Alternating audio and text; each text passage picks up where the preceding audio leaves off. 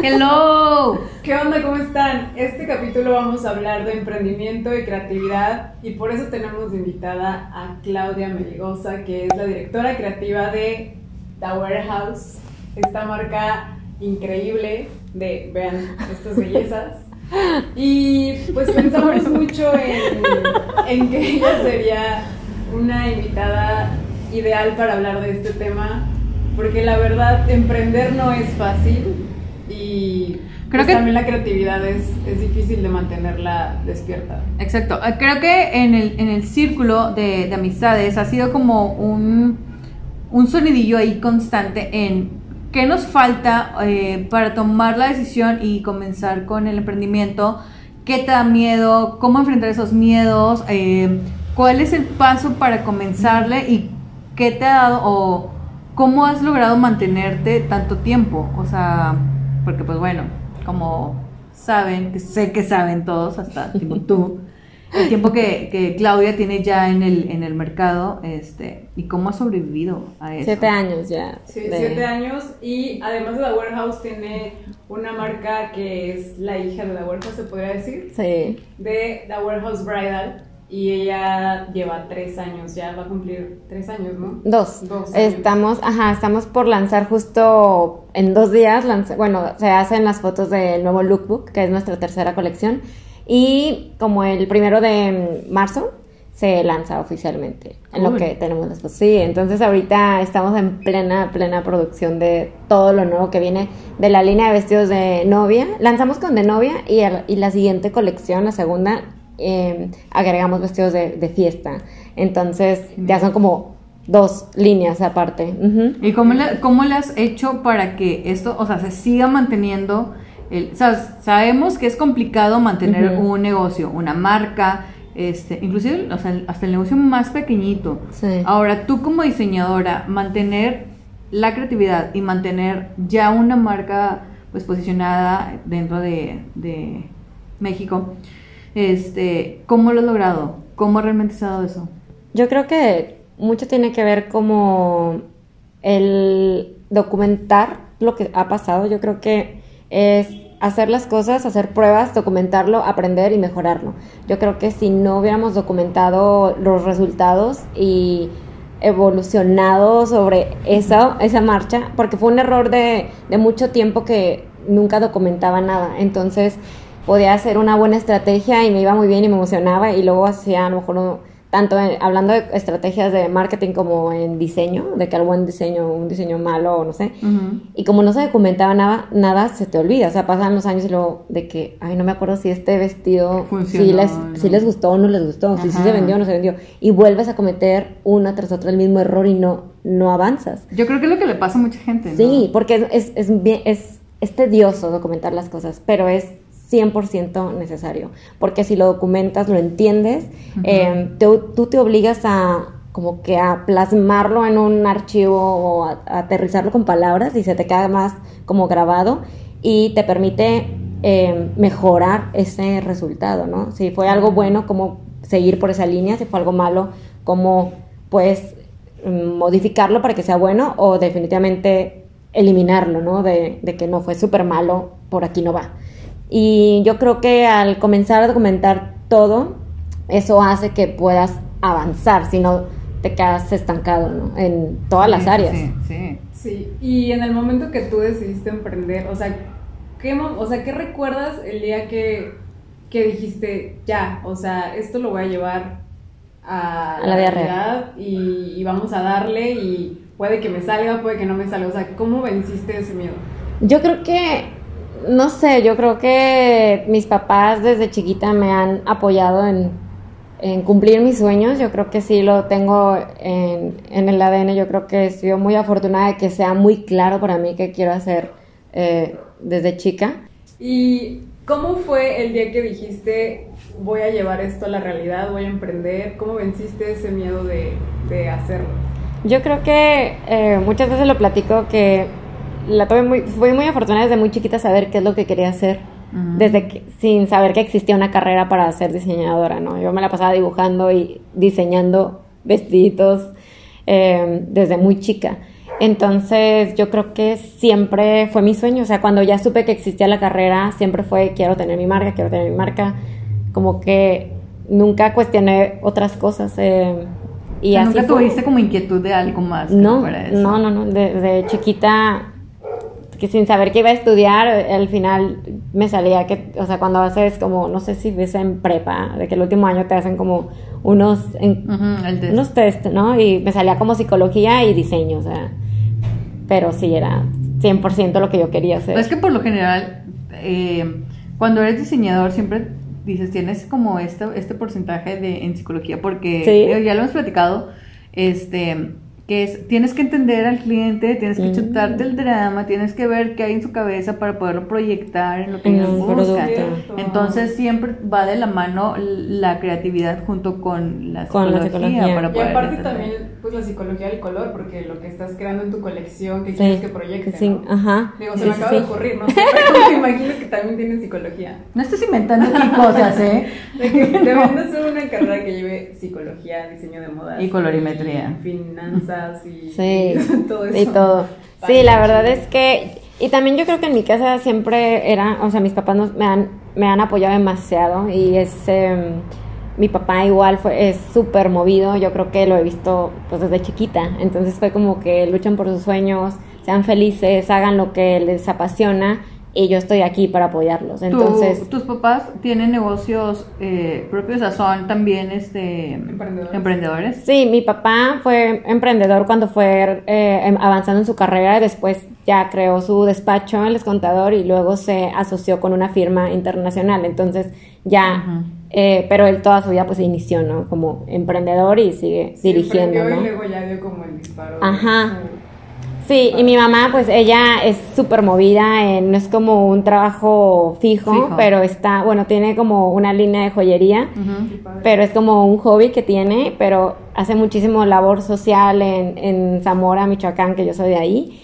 Y este, y yo creo que los dos son un ejemplo increíble y mi más grande admiración eh, en mi vida. Sacaste las dos partes. Sí. Como Junto con mi esposo. como- Ah, sí, es cierto, tu esposo también es Sí, es él, creativo. sí, sí, sí, él es creativo y él también pues tuvo su estudio que, que abrió con sus amigos, ahorita ya trabaja en otra compañía, pero este en su momento todo fue, ¿no? Como estar ese emprendiendo todo el mundo. Sí, sí, sí. estás en una burbuja de creatividad así Sí. cañona. No Sí, sé- sí, sí. Bueno, esto me lleva a la otra pregunta, que es ¿cómo le haces para inspirarte para las colecciones? O sea, porque me imagino que pueden pasar muchas veces en las que dices, tengo que sacar la colección, pero es que la neta no me siento inspirada o no me siento en el mood. ¿Cómo le haces para envolverte en esto?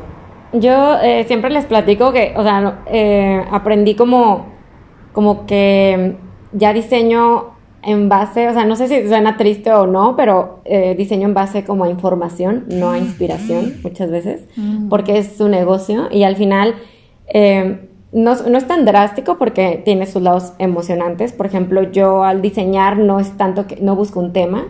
eh, yo me inspiro como primero veo las cosas más vendidas y sé qué líneas, eh, qué piezas tengo que evolucionar y seguir manteniendo el ADN de la marca y tengo que cuidar no perderme porque lo hice en muchas colecciones de que una colección no tenía nada que ver con la otra, nada que ver y era porque yo me sentía, yo soy diseñadora, soy creativa, yo puedo hacer lo que quiera, puedo hacer ropa deportiva, trajes de baño, puedo hacer vestidos de noche, puedo hacer trajes, puedo- pero la gente es de que, oye, decídete, de que Sí, la ¿qué warehouse es? es una cosa, tú eres tu diseñadora, pero esta es una marca. ¿Qué es esta marca? Yo estoy ¿Qué prestando mi no? creatividad para esta marca, ¿sabes? Sí. Y fue escuchar la propia voz de la marca y respetarla. Entonces, eso ha sido lo más es un reto porque como creativo te tienes sientes que te limitas de que ah, entonces no puedo hacer de todo. Pero luego que ya ves las eh, piezas que son la marca, cómo vas a, a seguir innovando con las mismas siluetas, con el mismo tipo de, ¿sabes?, de cortes que, que la gente ama y que representan a la marca. Y para inspiración, me encanta ver eh, diseño de interiores. Es- está raro, pero siempre Pues que voy a diseñar me pongo en ese mood. O sea, amo ver, eso me inspira, como que me relaja, me, me encanta, me pone buenas. Eso y las textiles. Yo creo que veo, o sea, es un 50-50, 50 viendo decoración y empiezo como que a hacer un mood de, de mis diseños. dentro de lo que estoy viendo de que, ok, tengo que meter este tipo de siluetas y así. Y el otro 50 es veo lo- las textiles y puede un textil encantarme y en mi mente se diseñó todo en un segundo al ver el textil que pasó en esta colección el lunes pasado, o sea, el lunes pasado, Ujú. una semana antes de lanzar cambié el 50% de la colección porque encontré un textil que fue este, de hecho, que cambió todo. Está increíble, de hecho. Entonces Sí, al final fue, ok, yo tenía 10 diseños diferentes que entraban en esta colección, todo planeado, ya estaban las proyecciones con todo eso, pero al llegar no encontré los textiles que quedaran para esos diseños y encontré otro textil que me encantó y fue, pues ni modo, o sea, bye. Y a trabajar en friega para tener los diseños y la proyección porque no puedo lanzar sin saber muy bien cuánto va a valer esa colección y si sí me va a dar el dinero que necesitamos para seguir operando, ¿no? En algún momento pensaste, este, bueno, tengo la marca, tengo, iniciaste con un capital, este, ¿sabías cómo eh, doblar o sacar ganancias? No, ¿Cómo. ¿Cómo sacar la inversión? ¿Costo de producto? No, no, no, para nada. De hecho, eh, es muy, muy nuevo que empecé a hacer proyecciones, lo cual es un gravísimo error. Yo no me canso como de ahora que lo medio entendí, este, ex- eh, expresarlo y platicarlo a, a las niñas que van estudiando desde en, la- en las conferencias que he dado. Me esfuerzo en explicarlo y en decirlo, porque creo que fue algo que mm, The Warehouse estaría en otro lugar muy diferente si yo lo hubiera hecho desde un principio. De esa manera. O sea, literal, yo les digo en las pláticas, llegamos a hacer colecciones que si todas se hubiera vendido, aún así hubiéramos quebrado. O sea, por- porque el valor de la colección no daba lo que ocupábamos. Ni siquiera sabíamos para cuánto tiempo era, ¿sabes? O sea, de si esta colección es para un mes, para dos meses, para tres meses, ¿sabes? Pero como que siempre decimos, eh, ay, es que no me enseñaron, o es que nadie me dijo esto, pero es muy difícil que alguien te explique esto. O sea, ¿Cómo porque sobreviviste? no sé, que, eh, pues yo creo que sobrevivió porque había algo interesante, o sea, dentro de todos los errorcitos que había, yo creo que nunca hem- hemos dejado de trabajar demasiado de que Ujú. a nuestras... eh, a lo que en ese momento creíamos era lo máximo que podíamos dar, obviamente cada año me sorprende de que, wow, faltaba hacer esto, esto, esto, pero en su momento pues, siempre le hemos echado muchas ganas y yo creo que se notaba, o sea, yo creo que dentro de eso pero la marca sobrevivía, ¿no? O sea, era sobrevivir, no era... Y yo lo digo, o sea, no es un negocio, o sea, tiene que, para que sea un negocio, tiene que dejarte ganancias y tienes que tener gran capital para invertir. Y hasta la fecha no lo es, o sea, en realidad es un proyecto.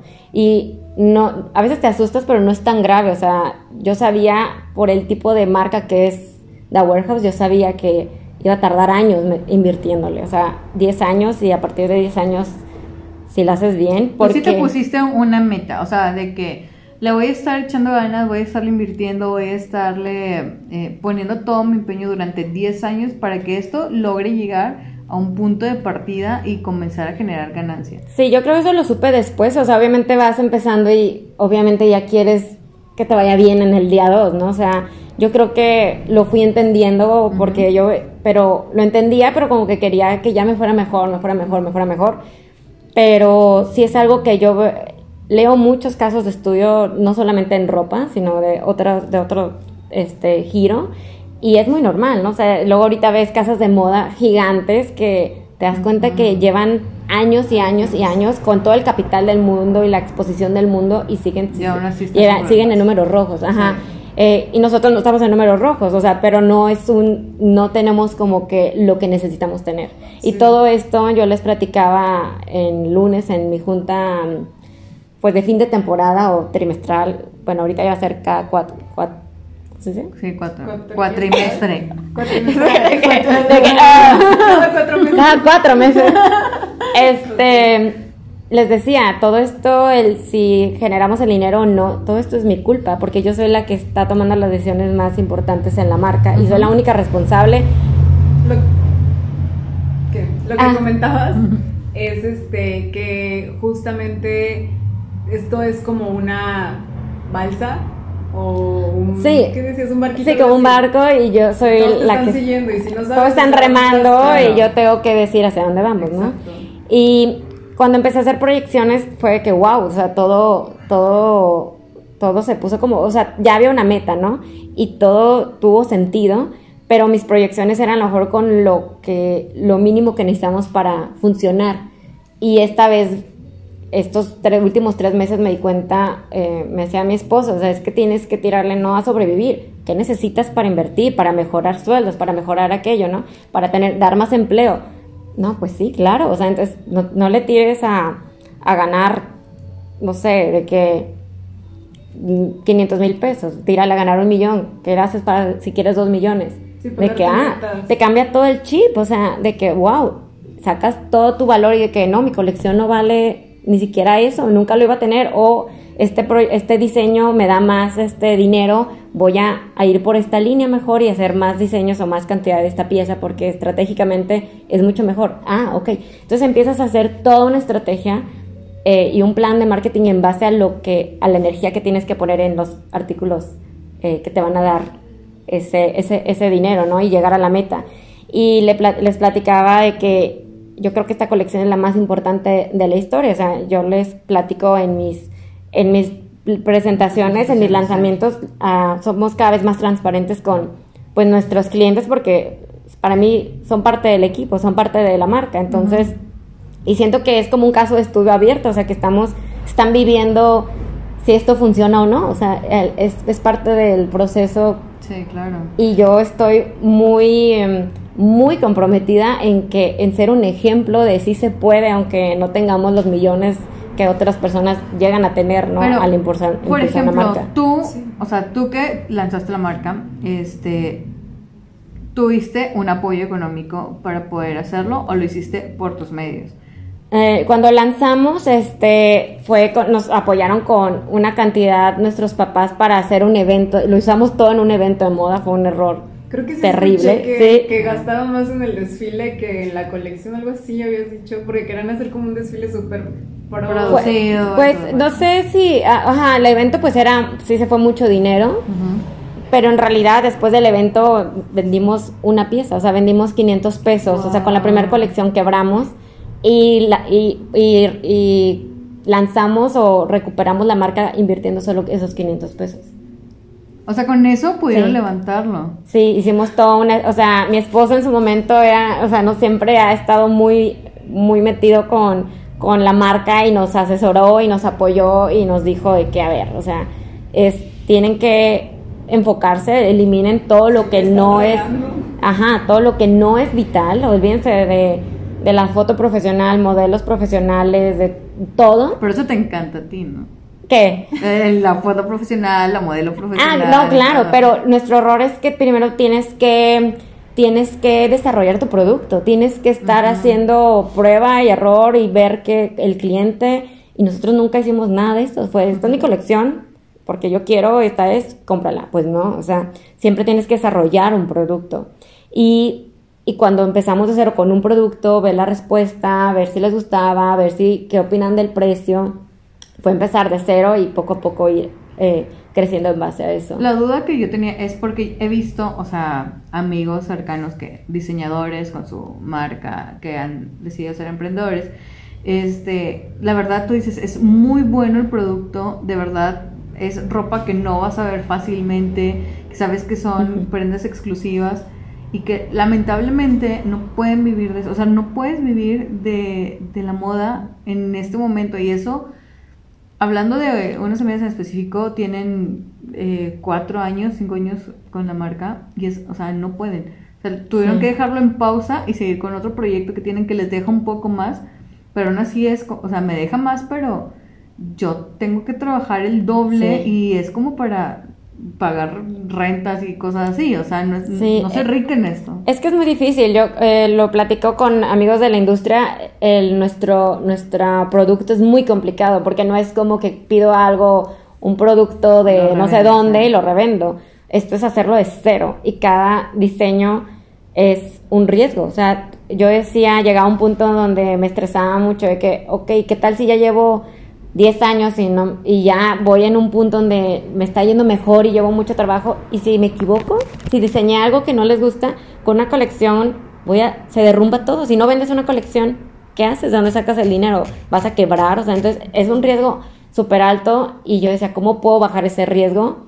Y sí se puede bajar ese riesgo. O sea, cuando ya eh, vas documentando, vas viendo resultados, es eso. O sea, yo creo que tenemos que documentar porque vas viendo qué piezas yo ya te puedo firmar que se van a agotar. O sea, yo desde que diseño, ya sé qué tallas, cuántas tengo que hacer extra chicas, cuántas chicas, cuántas medianas, cuántas grandes. Dependiendo del diseño. Tu mercado, porque ya sí. conocen los que van a ir directo. Y yo antes decía, es que yo no soy bruja, ¿cómo voy a saber cómo cuánta tela comprar? O sea, de, si de esta o de esta. Todos esos aspectos. Ajá, y porque lo tienes que anotar, como diseñador tienes que entenderlo. Sí, corear. Sí, todo. muy cañón, todo, todo. es lo que más trabajo cuesta porque es mucho pues sí, o sea, es como un registro y dices, no, pues ¿para qué? Si yo aquí tengo el feeling, pero en realidad... Pero no, y son estadísticas y todo, todo el mundo gira en torno a ello, entonces como que a veces se nos olvida y esto yo creo es la diferencia entre que de que te cansas. Yo, yo eh, me entiendo a tus amigos porque yo estaba así, ¿no? Mucho tiempo. O sea, yo creo que diseñaba y luego, ay, y otra, dice, pero no entiendo por qué no les gusta, y luego otra colección y otra colección. Pues porque estaba yo haciendo de cero, otra vez todo de cero, y otra vez todo de cero era muchísimo riesgo si yo estaba cambiando. No había continuidad. Eh, y eso es de lo más interesante. O sea, yo creo que de lo más padre es entender a tu mercado y es un, es un equilibrio entre lo que tú quieres proponer y entre lo que tu clientela está buscando, ¿sabes? Y es aprender a escucharla y hacerlo negocio. Ya después, que no te dé miedo cobrar, eh, tienes que saber a quién vender, cuál es tu mercado, cómo le vas a vender. El cobrar es bien complicado. Y también sacar tus costos. Si no sabes sacar costos, busca un tutorial. O sea, todo está gratis en, internet. Pierde tus horas en aprendiendo y no perdiendo el tiempo en otras cosas. Yo sí, también eso. Y ahorita que mencionas eso de, aprender cosas en internet, tú como emprendedora, eh, cinco tips que le darías a las personas que ahorita ya empezaron a emprender o que tienen esta idea, ¿qué les darías? Pues primero, obviamente finanzas, de que no es, no es nada súper difícil, yo hago lo más básico y es eh, aprender a hacer proyecciones, que es saber cuánto vale el total de tu producto. Y obviamente tienes que em, generar más de lo que necesitas porque algunos productos se van a vender en descuento. Ya con el tiempo tú puedes sacar eh, porcentajes de... ¿A eso te refieres en, total toda, hablando de esto, toda tu colección completa, o sea, las 15, 20, 30 pies que sacaste, esto es lo que, lo que te costó.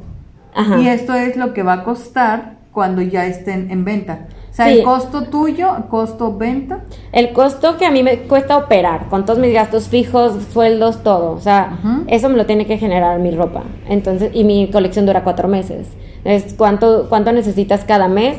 Pues por cuatro meses mi, mar, mi colección, el total de todas las tallas, tiene que darme más de lo que yo necesito esos cuatro meses. Y tienes un porcentaje que tú dices, esto tiene que ser mi ganancia personal.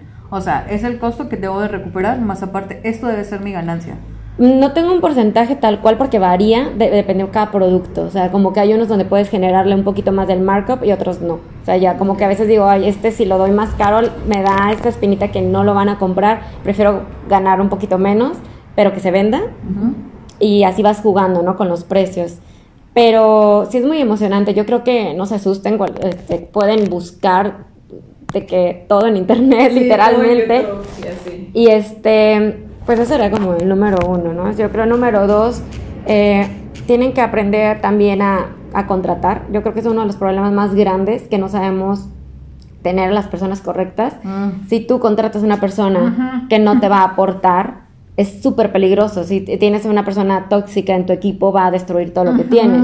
¿Y nunca te dio temor tener a alguien en tu equipo que que te robara las ideas o que dijera, pues, ah, pues yo aprendí esto, yo, voy a abrir mi marca y con esta idea. Pues yo creo que eh, nos llegó a pasar, o sea, sí nos llegó a pasar eh, de tener problemas así con personas que trabajaban con nosotros, porque no puedes controlar, pero es porque yo nunca hacía el proceso que ahorita hago. O sea, yo te puedo decir, yo no vivo aquí y, y dejo todo, todo, pues literal con los ojos cerrados, confío en mi equipo que está, que está aquí, ¿sabes?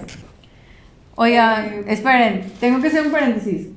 Este, estuvimos hablando mucho tiempo, ya habíamos casi terminado y no estábamos grabando. La mejor entrevista de la historia. De hecho, sí. Ah, es cierto, es cierto. Qué lástima, Jesús soltero, por favor, ya sácame, sácame de tu equipo, la estoy cagando. Bueno, pero igual nos estabas contando. El este, cuarto punto. el- sí, las- tus recomendaciones para. para el número cuatro. este, bueno, como el cuarto consejo que el- le daría a lo mejor a, a los, ni- a los niños, siempre digo niños, mis niños. Bueno, a toda, cualquier persona que quiera emprender en la Emprender. industria, bueno, hablando yo en moda, pero es- sería eh, que se enfoquen en un producto, que eh, sepan leer como el ADN de su marca, o sea, como que, ok, si mi línea va a ser de vestidos, va a ser de pijamas o lo que sea, que te enfoques y hasta que no esté posicionado un producto, no brinques a generar otra línea, porque como creativos es muy difícil limitarnos, pero es necesario. Yo creo que eso es de los problemas más graves y delicados que te hacen quebrar de alguna marca, porque tú apenas estás creando un mercado, apenas la gente que te sigue está entendiendo tu tipo de diseño, tu producto y le, y le cambias, este, es súper grave, súper, súper grave, porque ni siquiera tú estás entendiendo qué marca es, o sea, ni siquiera le estás dando su tiempo y, y tenemos que saber que una marca de ropa dura años en poderse posicionar, años, años. Imagínense todas las marcas de lujo que existen que llevan miles de años y millones de pesos bueno, y de dólares sí. invertidos en sus campañas y cuando te digo el nombre de alguna solo piensas en un producto o en dos, no piensas en ni siquiera claro. en la colección que acaban de lanzar ayer. Ni siquiera te acuerdas de que tiene, o sea, bueno, o te dicen, ah, yo tal producto de tal marca y ¿a poco tenían eso? Ajá, de que ni siquiera sabes. Entonces, imagínate si ellos, con todo el dinero del mundo, les cuesta que eh, posicionar su marca y que pienses de que, ok, esta marca es por los, este, los abrigos, esta marca es por este tipo de bolsa, esta es su silueta básica, este es su tipo de bolso. este- Imagínate tú que no tienes toda esa inversión. Sí, claro. Tienes que enfocarte y, y- y concentrarte en posicionar un producto. Hasta que no lo tengas dominado, no, yo no recomendaría para nada brincar a otra línea. Ok. ¿Y crees que Monterrey, o sea, tal cual Monterrey, es un lugar para comenzar un negocio, para apostarle a la moda, para sacar tu línea? Sí, totalmente. Yo creo que ha crecido muchísimo. O sea, es difícil y yo creo que es difícil cualquier trabajo. O sea, yo siempre digo, ay, qué difícil. Pero nada es sencillo y más si estás a lo mejor en un trabajo que es muy, muy fácil, pero a lo mejor no eres feliz, aún así es difícil porque no, no estás levantándote con, Con energía, ánimos, con con, energía, sí, ánimo. claro. Entonces eh, yo creo que siempre es mejor estar batallándole, por- pero en algo que te apasiona que en algo que no, no te deja, Que ¿no? no te llena. Y yo creo Monterrey muchísimo dinero, ¿no? O sea, yo creo que sí es una ciudad donde, si la comparas con muchas partes de la República, donde la gente, eh, le o sea, puede comprarlo y quiere comprar, solo es encontrar las personas y la manera y, y todo, ¿no? Que todo llegue a, a la persona indicada. ¿Y cómo crees que sea, o sea, que sea la opción más fácil o el camino más fácil? O menos complicado, pues, porque no nada es fácil.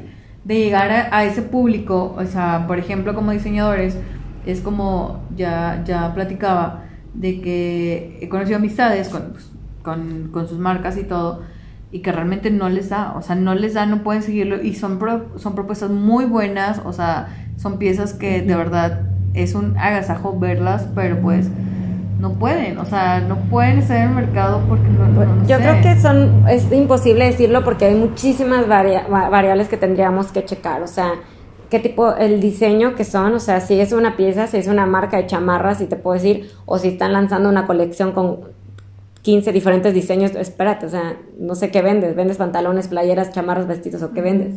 O si te puedo decir, ah, están, los voy a ver y decir, está carísimo, está súper caro y eh, la persona que compra eso lo compra en Palacio de Hierro. O la persona que va a gastar eso ya tiene que estar posicionado. Si tú todavía no estás posicionado y quieres vender ese precio, vas a tener que invertirle en ver en qué tienda online de prestigio vas a vender, en qué tienda de prestigio vas a vender. O sea, yo creo que hay, tiene que ser coherente tu propuesta de diseño y tu mercado. Tú no puedes exigir vender algo que, que no, ¿sabes? O sea, que no está dando todo el paquete. O sea, es, y son muchísimas, cuando nosotros quebramos y lanzamos de un diseño de uno en uno, ese fue el problema. Lanzamos una colección de 50 diseños donde al final quebramos, ¿qué salió mal? No sé, porque hay 50 cosas que analizar. Este top, este pantalón, pues era manga larga, o era el color, o era el fit. Nunca íbamos a acabar, nunca. O sea, era imposible saber todo lo que podía estar mal. Sí, sí. Eh, el precio, el tamaño, el todo. Cuando lanzamos un producto fue, ok, la gente le da likes, pero no lo compra. Les gusta, ok, el diseño está bien, el precio está mal. Está muy barato, está muy caro. Y ya. Y entonces vas de uno, imagínate, eran diferentes hipótesis. O sea, entonces, imagínate todo lo que es analizar una cosa. Cuando como creativos lanzamos 20, es imposible. O sea, es imposible. Tú mismo te estás poniendo la soga al cuello. O sea, emprender es más sencillo de lo que creemos. Nosotros nos ponemos, literal, nos estamos poniendo al límite del fracaso cada vez que creemos que emprender es hacer una propuesta muy completa. No, emprender es hacer una cosa con lo que tienes en tu bolsillo hoy y validarlo por los próximos meses. Así como nos decías de que eh, ustedes comenzaron la marca con 500 pesos.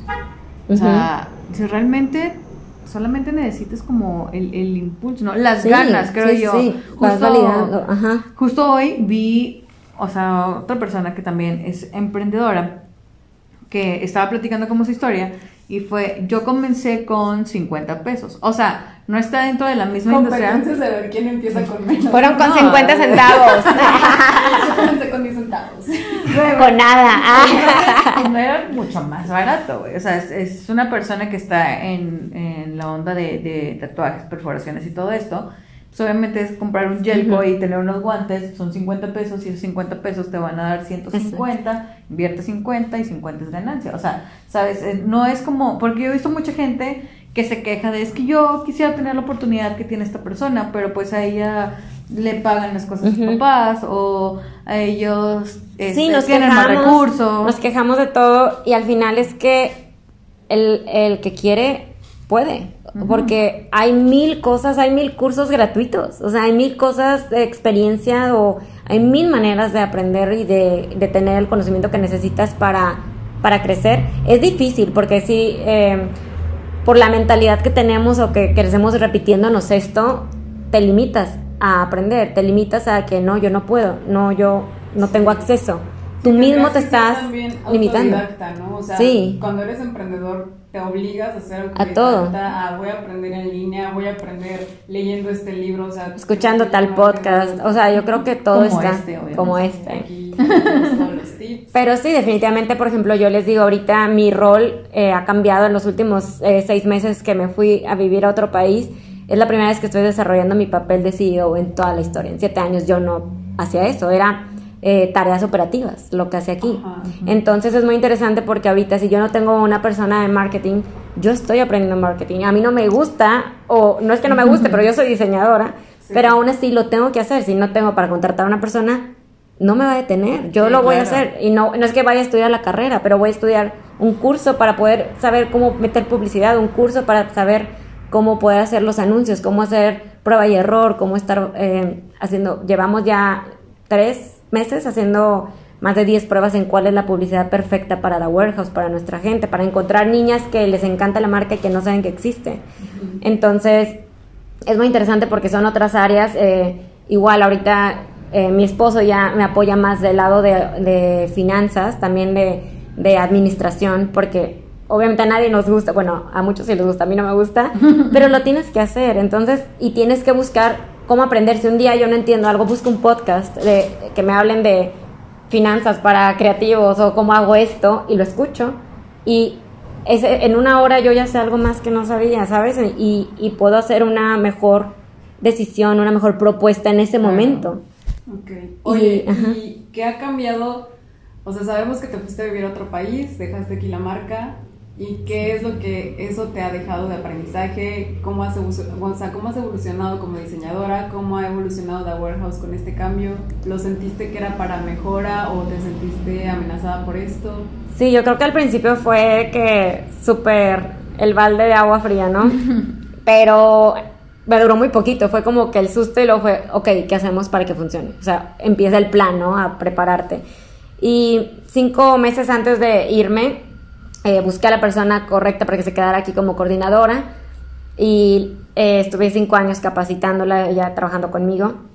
Este, y así, ¿no? Que, que se apasionara por la marca, porque ella literal va a ser, junto con todas las demás niñas, las que cuiden la Sí. marca, ¿no? Son la imagen de la marca, son la marca. Entonces, De hecho, la ves y dices, sí, es parte de. Sí. Toda, toda linda. Cuidan todo, o sea, la verdad son bien buenas. De, de que si alguien mancha algo se enojan de que Claudia mancharon. Porque saben que yo de que hay que cuidar bien todo. Porque ya cuando te cuesta, te duele. Las 20 herramientas de trabajo se cuidan. se ¿eh? cuidan. Yo, ¿quién manchó esto?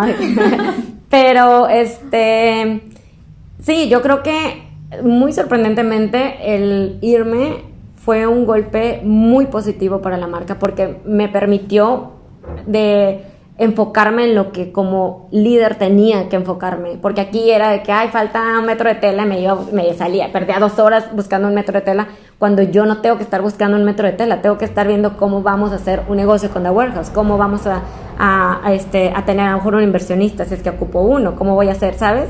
O sea, muchísimas cosas que ahora me dedico a hacer eso.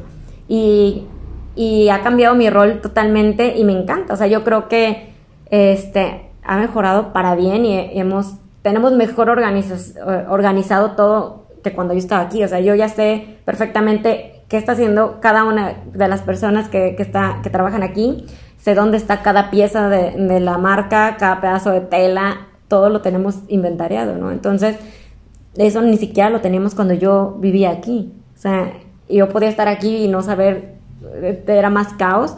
Ahora todo está en digital, ¿no? Y todo se, yo tengo juntas todos los días con mi equipo, con las líderes de equipo, este, y eh, hablamos pues en video, es como si estuviera aquí, o sea, podría estar en mi casa y estar hablando. Eh. Al tener, al tener inventariado todo, este, y llevar como, supongo que en línea las cosas, este, eso te da también a ti acceso a saber, ah, ok, las ventas van de esta manera. Sí, sí, sí, sí. Desde que sale la colección o diario. todo eso. Yo monitoreo diario, o sea, hablamos todos los días eh, y se ven las metas de la semana y a los 15 días de que cómo van las metas eh, de ventas, porque si algo no está funcionando, ¿qué vamos a hacer para lograr lo, las metas del mes? Semanalmente se tiene que estar cambiando eso. O sea, tú como, se, se checa. como vendedor tienes que tener eso. Sí, ¿no? sí, sí, sí. O sea, saber lo que tienes que vender semanalmente, diariamente. Sí, Tú diario, sabes sí. cuánto tiene que ser diario y ahí estarle como fraccionando. Sí, Si no se vendió esto, sí. Pero mañana también pues se monta el doble, ¿no? este mes el año pasado, ¿no?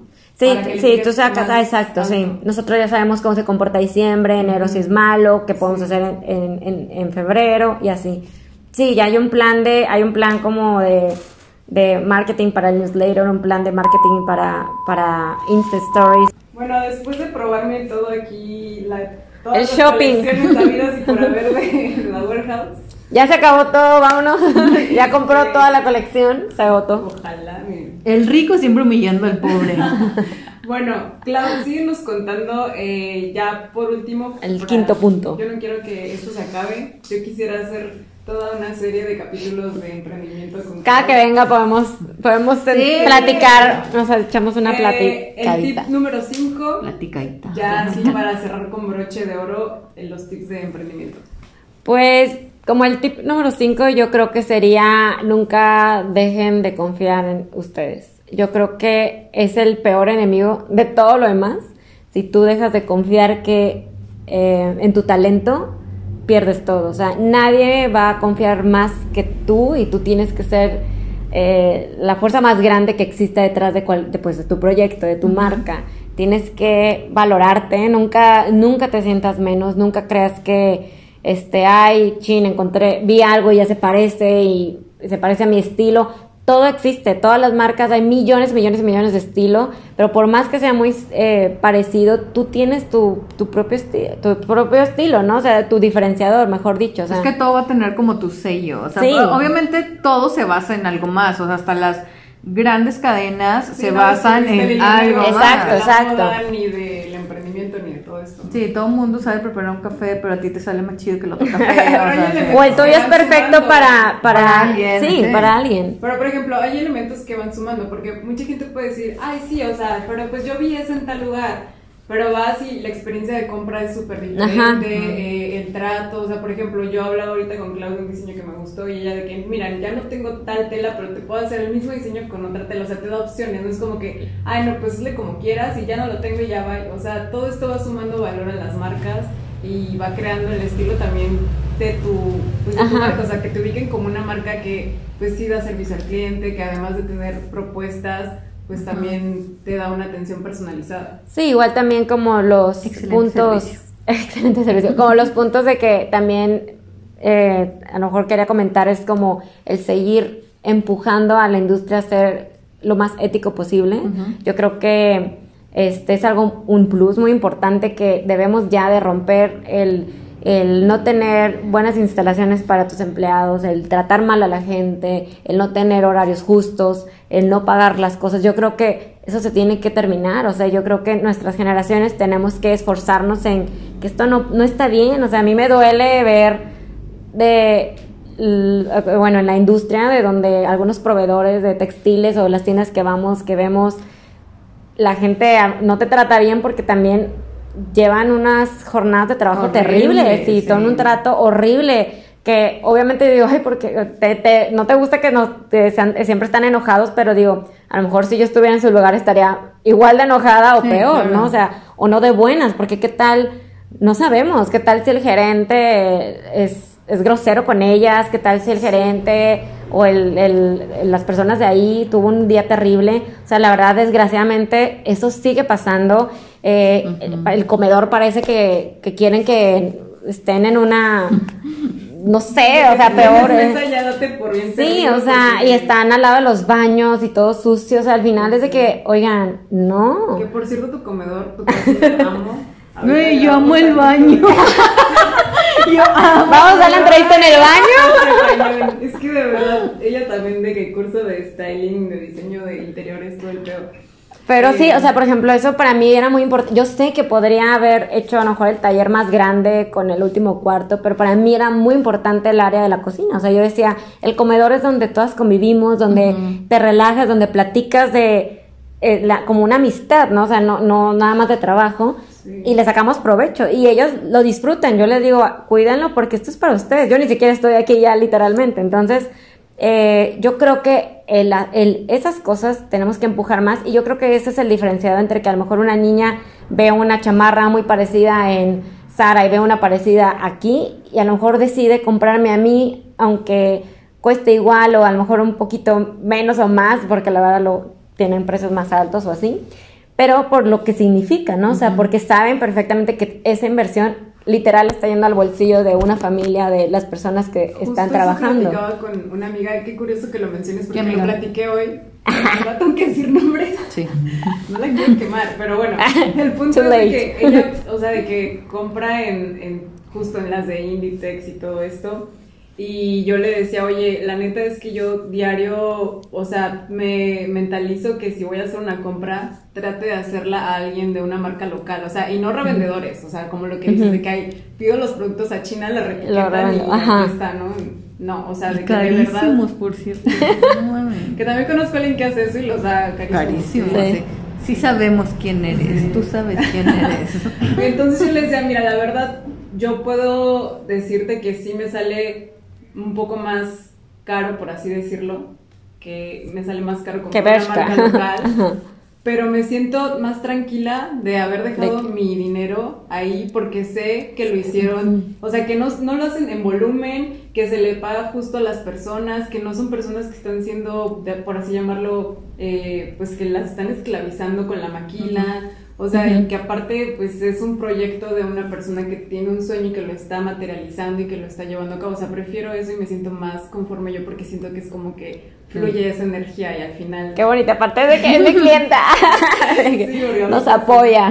Y sí, al principio puedes pensar que, ay, comprarle una diseñadora local, ay, no, qué codo, es más caro, no sé qué, pero piénsenlo de esa manera. O sea, ¿dónde están dejando el dinero que ganan ustedes con su esfuerzo, con su trabajo. O sea, se lo están dando a una empresa que es gigantesca, que le paga dos centavos a su gente, que aparte lo hace de la peor calidad, que aparte hace en millón de volumen, que sabes que te lo vas a encontrar en el diseño que traes. En todas partes. Más cuando vas todavía a la escuela, porque justo... Sí, todos se ven ahí todos los días.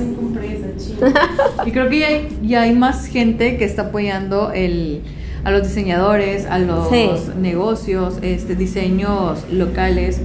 Y creo que está muy chido. O sea, de verdad, sí, me siento feliz. O sea, me siento contenta. Porque voy dentro de.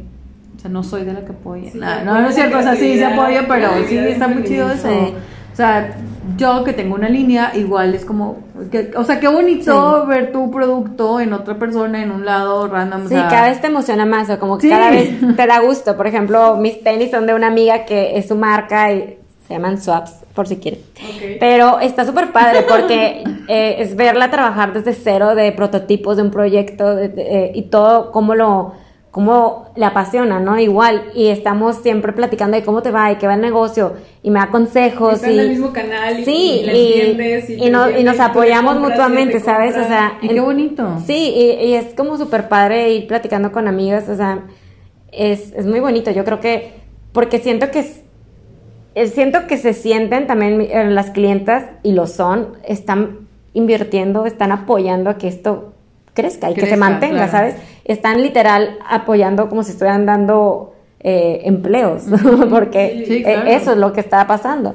Yo creo que es todavía más fuerte ese tipo de cuando nosotros decimos usar nuestros ahorros, nuestro dinero, de que, ok, prefiero comprarle a, a esta marca y va a tener un impacto mucho más grande Más que en otro lado, ajá. Sí, y la verdad yo pienso que, o sea, siempre hay maneras. Me preguntaba esta chava, ella vive en DF, y me dice, es que sí quiero, pero siempre termino yendo al centro comercial y por eso compro ahí la ropa y es que no sé de marcas locales y le dije, es que en una plaza chance no encuentras tanta propuesta. Sí, es difícil. Por el costo de local y lo que sea, le dije, mira, ve, camina por la Condesa, por la Roma, por todas estas colonias eh, donde sabes que hay pues locales pequeños o tiendas como showrooms, justo donde... Sí, que tienen todas las marcas de, de diseñadores independientes. Sí, sí, sí. O online. O sea, todo lo pueden encontrar online, claro. Muchas páginas donde suben productos 100% De mexicanos. originales mexicanos.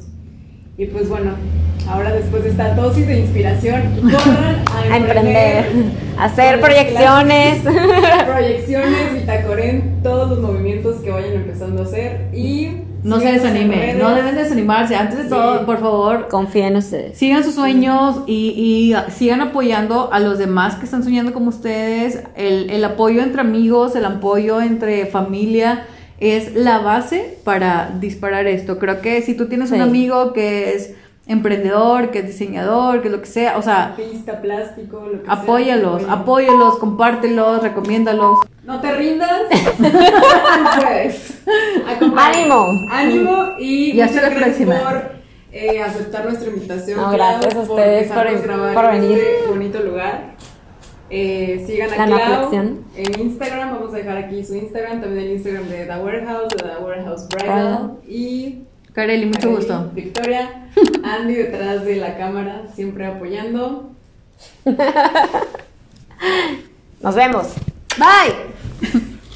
Y yo casi.